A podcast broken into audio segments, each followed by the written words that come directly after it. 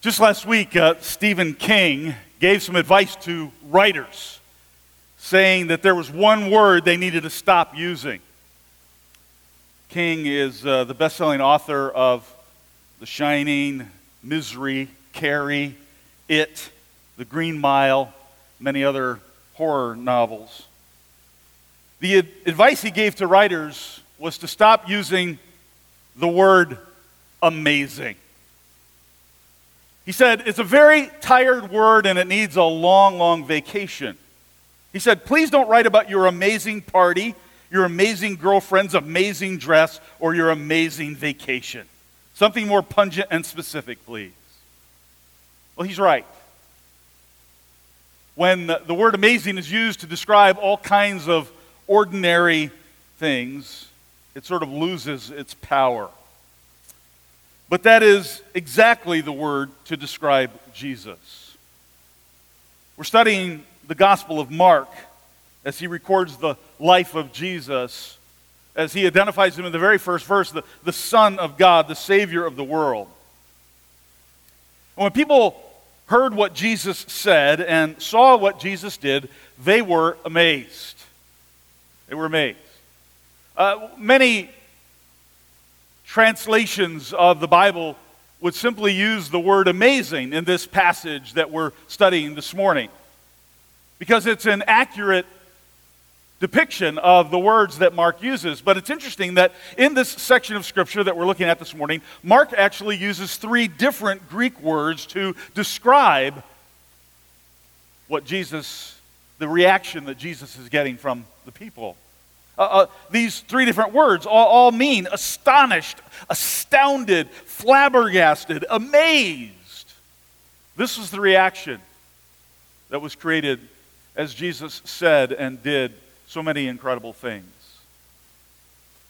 Now, that reaction is what ties the incidents that we're looking at this morning together. There are five different scenes that I want us to look at as we continue in our study. Five different scenes uh, that, that are all tied together by this reaction of the people of amazement, astonishment.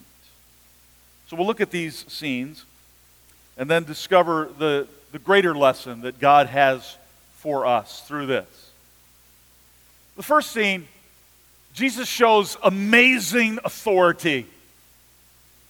See, with, his new followers, Jesus goes to the synagogue in Capernaum. And the synagogue is, is simply a, a, gathering place for Jewish men to learn the scriptures. And there the, at the synagogue, Jesus is invited to teach. And verse 22 says, The people were amazed at his teaching because he taught them as one who had authority, not as the teachers of the law. So they were amazed. They were bowled over, struck down, knocked out, astonished. Why? Well, it was about the power of his teaching. The emphasis here is not, not on the delivery, but on the strength of the truth, the authority, the power of the truth. See, the teachers of the law that they heard normally in the synagogue, the, the scribes, they, they studied the law in depth and they interpreted that law for the people. Their authority was based on quoting other rabbis. Jesus didn't quote any human. His words came straight from the Father. He is the eternal Word of God Himself. And it's, not that his teaching ability was necessarily better than anything they heard, it was qualitatively different. It was right, it was influential, it was authoritative. And that authority that amazed them such uh, went beyond simply what he said but also what he did, the very next verse, verse 23. Just then, a man in their synagogue who was possessed by an evil spirit cried out, What do you want with us, Jesus of Nazareth? How, how, how have you come to destroy us? I know who you are, the Holy One of God. Right away, we learn that this is a, a demon, not an illness. Uh, demon possession, a tactic that Satan used to hinder Jesus' ministry. Knowing as 1 John 3 8 tells us that Jesus came to destroy the devil's work. And so this evil spirit reacts to being in the presence of the Holy One of God. Now, Jesus didn't come to deal with one demon, he came to conquer the entire kingdom of darkness. But here he confronts, is confronted by this demon possessed person who, who, uh, by the way, there was this ancient belief in that time that you could control someone if you knew their true identity and spoke it aloud. And perhaps that's what the demon is attempting by publicly identifying this Jesus. Notice how Jesus responds. Verse 25 Be quiet, Jesus said sternly. Come out of him. The evil spirit shook the man violently and came out of him with a shriek. The people were all so amazed that they asked each other, What is this? A new teaching and with authority. He even gives orders to evil spirits and they obey him. So, with simple authority, he silences the spirit and casts him out. And after a convulsion and a scream, the man is released from that possession. This, by the way, is the first miracle that Mark tells us about in his gospel. The first miracle that Jesus does in Mark's gospel, where Jesus is waging war against the power of the devil. And again and again, pe- people are amazed and a little alarmed. They're, they're amazed and alarmed about his authority. Every last one of them. This is out of the realm of their experience. And so, as a result, Jesus became quickly the talk of the town and the country. But don't take astonishment for faith. They were astonished, they were amazed, yes, but they weren't lining up to believe and follow Jesus. Significant point. Second scene Jesus shows amazing power. Surely he does this throughout, but uh, just notice here in this section of Scripture, uh, illness was no match for his power. Uh, effortlessly, he begins by healing a woman who's burning up with fever. She's Simon's mother in law, and immediately shows that, that that cure is, is completely effective as she helps serve them food. But there were not just one or two cases, they were not isolated incidents. Uh, once word got out, crowds surrounded Jesus for healing. So much so, verse 32 that evening after sunset, the people brought to Jesus all the sick and demon possessed. The whole town gathered at the door, and Jesus healed many who had various diseases. So all were brought, many were healed. Mark is not telling us that Jesus didn't heal all who came. He's telling us that the total was great and they just kept carrying them in. I want you to know that this is the Sabbath day. Therefore, uh, they could, as Jews, they could not travel far during the Sabbath. Uh, and so it was at sundown that they could travel. And so they began to arrive, probably late until the night, bringing, desperate for a remedy to their diseases and sicknesses. They, they bring uh, to where Jesus is all these people, and he healed them. And after forcing out the demons, this passage tells us that he muzzled them. He, in sense, he told them not to declare his name. Uh, that's another theme in Mark. And now was not the time to tell everyone who he was, but Jesus shows amazing power over the spirit world, over sickness. Third, Jesus shows amazing popularity. Uh, that just keeps building through this whole section of Scripture. So he's just spent a tiring evening uh, healing people, ministering to their needs, probably late until the night. And yet, what happens is that he gets up very early the next morning, verse 35, while it's still dark, and he goes off to pray by himself. Jesus draws strength from his fellowship with the Father. And if Jesus, the perfect Son of God, needed that, drew strength from that, how much more do I need that? How much more do you need that? Now, the disciples don't get this. They, they, remember, the last scene that they had was all the people crowding around uh, Jesus healing them late into the night, and now they get up in the morning and he's not around. And so, verse 36 Simon and his companions went to look for him. And when they found him, they exclaimed, Everyone is looking for you. So they tracked him down. Uh, the expression here, by the way, is slightly hostile. It's not, well, well, I wonder where Jesus is. There's a slightly hostile tone to this. They hunted him down. And, and when they say everyone is looking for you, it suggests that they're trying to control Jesus.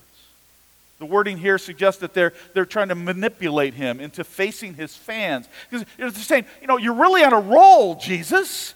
Don't hide. Don't go off by yourself. You're a celebrity now. You can really draw a crowd. They're thinking that he be, he'd be thrilled with fame. notoriety, that uh, drawing a great crowd would be a wonderful thing, uh, they don't understand that popularity is not what Jesus wants. He knows that the crowd's interest in him is at this point self centered and superficial. Self centered and superficial. They're not coming to Jesus for the reasons he wants them to come. I know that it's been decades and decades at least where churches do whatever they can, it seems, to draw crowds. That certainly became very popular in the last 20, 30 years.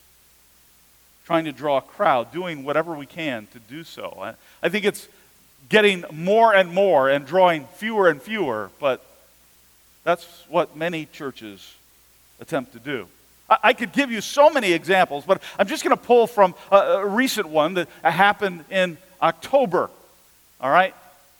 Uh, that was there was a theme of attracting people through Halloween type of activities. There, there was a church in Nebraska that held a zombie walk where more than a thousand people dressed as zombies gathered in the church parking lot.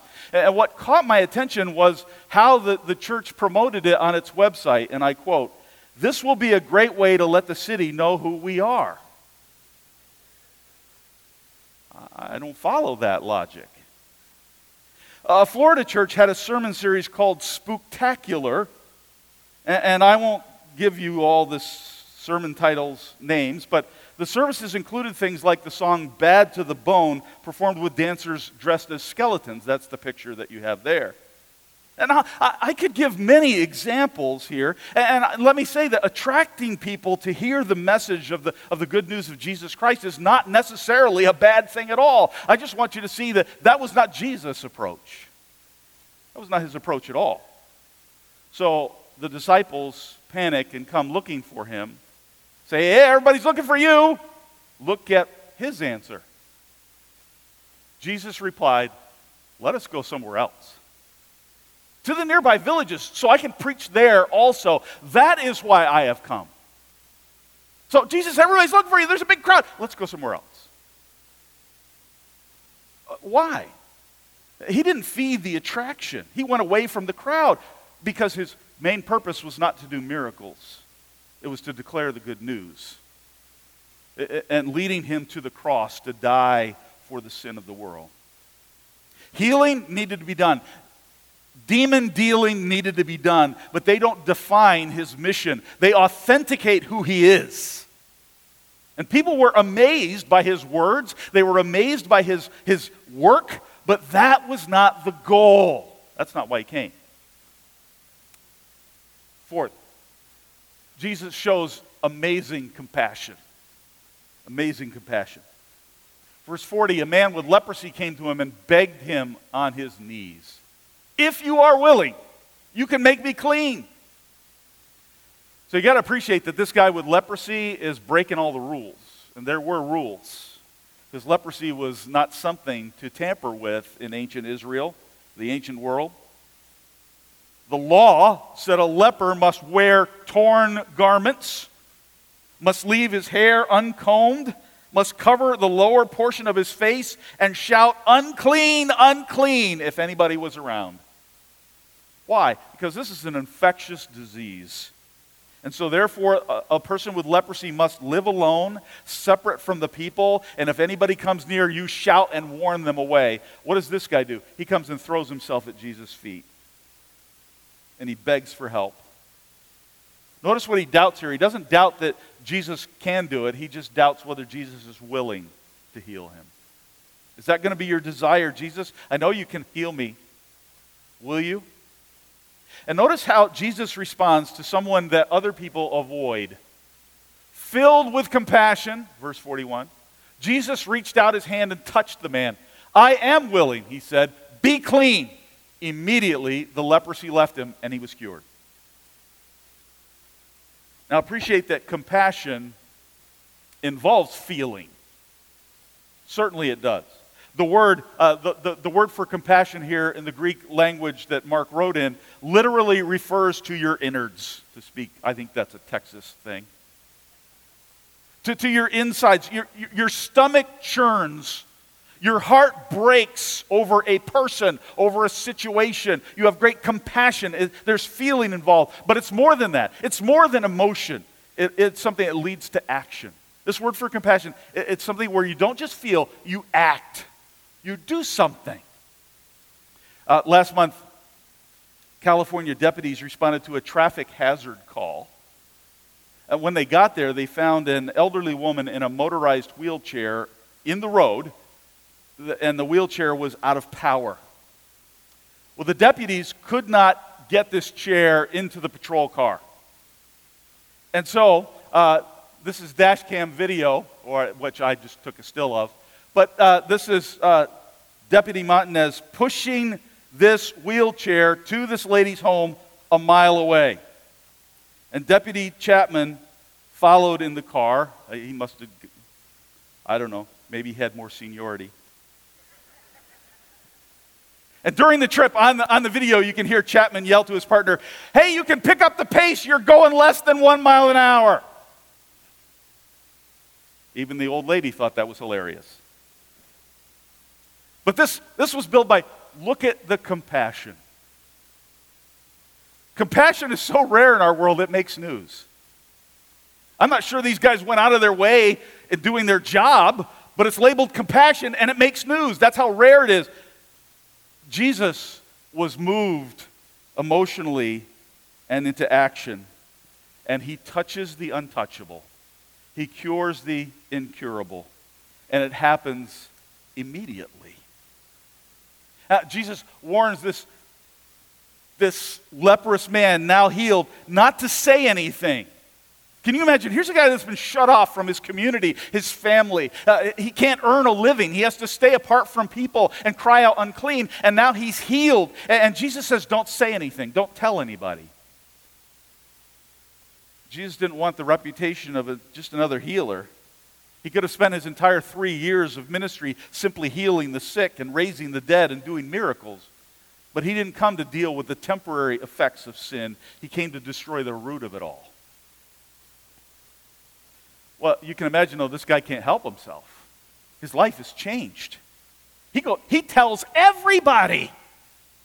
Mark says he went out preaching to everyone what Jesus had done. And so word spread. And, and Jesus couldn't even go into the town anymore. Here now, the leper he, healed, he can return to society. The healer has to stay away. Fifth, Jesus shows amazing insight. We move into chapter 2. Jesus returns to Capernaum. And people hear about it and they surround the building where he is. They, they surround the house where Jesus is at. And so there's no room for anybody, not even any room outside the door. And Jesus uses this opportunity, surrounded by people, to preach. The crowds came for miracles and they got a sermon. And, and by the way, whenever Mark tells us about a crowd, it's not a positive thing. Whereas you might see crowds are a sign of success. Uh, no, Mark gives us this idea that crowds are pro- that crowds obstruct access to Jesus. Crowds get in the way of Jesus. Uh, crowds are distracted by the wrong things, drawn by the wrong things. And here, the crowd was an obstruction. Verse 3 Some men came bringing to him a paralytic carried by four of them.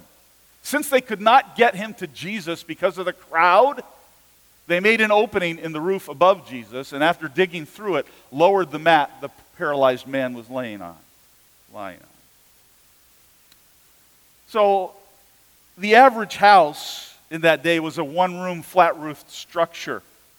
The roof was made of wooden beams, uh, thatch, and packed dirt. And usually there was an outside stairway leading to the roof. In their desperation to get to Jesus, these four friends tore apart the ceiling and lowered him down into the middle of the sermon. Jesus calls their actions faith. He has insight into the motives of their heart as to why they're there. And God certainly rewards those who diligently seek Him, the Bible says. God, uh, Jesus taught again and again that, that, that, God answers persistent prayer. So I just want to encourage you today to bring your concerns to Christ. No matter what the obstacle, no, no matter how long the delay, how discouraged you might be, keep bringing your concerns to Christ. Christ, cast your cares on Him because He cares for you. Verse 5 When Jesus saw their faith, He said to the paralytic, Son, your sins are forgiven. Now, some teachers of the law were sitting there thinking to themselves, why does this fellow talk like that? He's blaspheming. Who can forgive sins but God alone? Uh, interesting, they go to all this trouble to bring Jesus this paralyzed friend, and Jesus says, Your sins are forgiven. Doesn't seem like his greatest need, does it?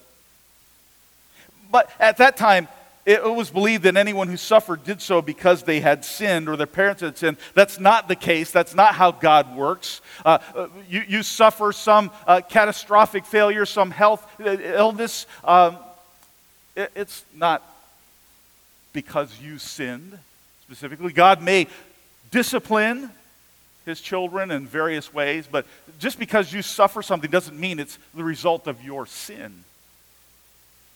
But all illness and failure and loss is the result of the fact that we have sin in this world. Every problem we have has as its root cause sin. Without sin, there would be no disease, failure, fear, death anywhere. Jesus has insight into this man's real condition, and he calls attention to our deepest need, which is forgiveness. Now, to say that thing would be blasphemy because you're claiming to be God. And the religious leaders think this. They say, This is blasphemous. They're thinking this. They can't believe it. And notice verse 8 immediately Jesus knew in his spirit that this was what they were thinking in their hearts. And he said, Which is easier? To say to the paralytic, Your sins are forgiven? Or to say, Get up, take your mat, and walk? But that you may know that the Son of Man has authority on earth to forgive sins, he said to the paralytic, I tell you, get up, take your mat, and go home. Jesus has insight into the thoughts of these leaders. And, and by the way, neither giving forgiveness or healing is something humans can do in and of themselves. Uh, but forgiveness isn't something you can prove, but healing you can. So the fact that this man stood up and walked left them with nothing to say. Jesus did the visible miracle to prove that he could do the invisible miracle. And the response was immediate. Verse 12 He got up, took his mat, walked out in full view of them all. This amazed everyone, and they praised God, saying, We have never seen anything like this. So he got an instant cure. That's Mark's word that he uses throughout immediate, seen by everyone. They're all amazed, even the skeptics. And these miracles and the forgiveness of sins are shouting out that Jesus, the Holy One of God, is here. The Messiah is here. It's authenticating who Jesus is. And this is the response of the people that ties the whole passage together. They're amazed, they're astonished by what Jesus says and does, and crowds gather. But that's not what Jesus is after. He avoids the crowds, he prioritizes preaching over performing miracles. He points, he points to sin as the biggest problem. See, uh, really, people are the same today. Uh, people hunger for the spectacular and sensational and miss their greatest need. We have a country filled with people hungering for the spectacular and the sensational and ignoring their deepest need. You know, there are some churches and individuals who claim that God sprinkles gold dust as a sign of his glory. And so that if you pray hard enough, if you pray the right way, that gold dust will appear on your hands or your arms, or gold dust will filter through this room. And there are many, many videos of this online. But th- these alleged miracles create attention and questions and ridicule. Um, listen to what one guy posted to the online community Reddit. He said, Today, my deeply religious mother comes to me with this video about gold dust falling down from the ceiling as if it, this will finally convert me. Does anyone have evidence to show that churches are faking this gold dust? He asked. So many, many responded and said, This is fake and phony. Just a couple of the comments. Uh, one says, Even if it were happening, why does that point to God?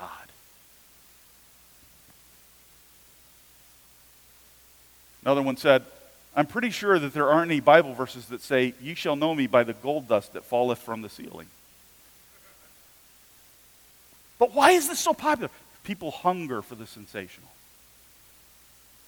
And I would say that, that, that what drawn together by, by this word amazing, this whole passage, that, that one thing we should grab from this, this bigger issue that we should grab from this, is don't come for miracles, come for mercy. That that's what God is calling us to in Christ. The mercy that we so desperately need. Our desire for Jesus, our love for Him, our worship of Him must not be wrapped up in the miraculous. It cannot be tied to getting what we want or think we need. It must focus on a God who deals with our sin. Because Christianity is not about being amazed with supernatural wonders, it's about forgiveness. God wants worshipers, not miracle mongers. And we can be like spoiled children. Bless me, heal me, give me, please me. And we crowd around Jesus looking for benefits and blessings, anxious to see the spectacular. And Jesus calls him, us to himself. He, he doesn't want any allegiance that comes through amazement and astonishment only. Now, doesn't he do miracles? Yes. But he has a bigger plan. Could a child of God get cancer? Certainly. Does that mean they've failed? No. Can God cure it? Absolutely. Will he? Sometimes. What should we do? Trust him no matter what he does the perfect God man, Jesus the Messiah, the resurrection and the life is miraculous, astonishing, amazing. But Jesus didn't come to amaze, he came to save. And I'm deeply concerned that our nation has too many churches catering to people looking for the spectacular, for a spectacle instead of a Savior. Don't come today looking for a spectacle, look for the Savior. I'm alarmed that so many people calling themselves Christians are more focused on God giving them their best life now than on what God has already given to us in Christ. If your faith is in Jesus as the one who took the punishment for your sin, died a gruesome, bloody death, and three days later was raised to life so that all who believe could cross over from death to life, then you have been blessed with every spiritual blessing in Christ Jesus. You don't need the spectacular. You don't need the gold dust. You are redeemed, not with perishable things like silver and gold, but with the precious blood of Christ. You've been transformed from darkness to light, death to life, sinner to saint, lost to found, chained in sin to free in Jesus. So live every day in praise to the one who changed your identity and your destiny. Don't come for spectacle, come for the Savior. Let's pray. Lord, thank you for your grace to us that you have shown in so many, many different ways. We thank you that we have a Savior, and his name is Jesus. Lord, may we not as a church ever lose that as our focus. May we triumph and trumpet about the words of the good news of the gospel, the message that changes lives and saves us and changes us into sons and daughters of the living God. Lord, we give you thanks for your precious Son, Jesus, for your willingness to come even to the point of death on the cross. And Spirit of God, we pray that your presence among us now would stir us to be a people according to your name. We pray this through Jesus our Lord.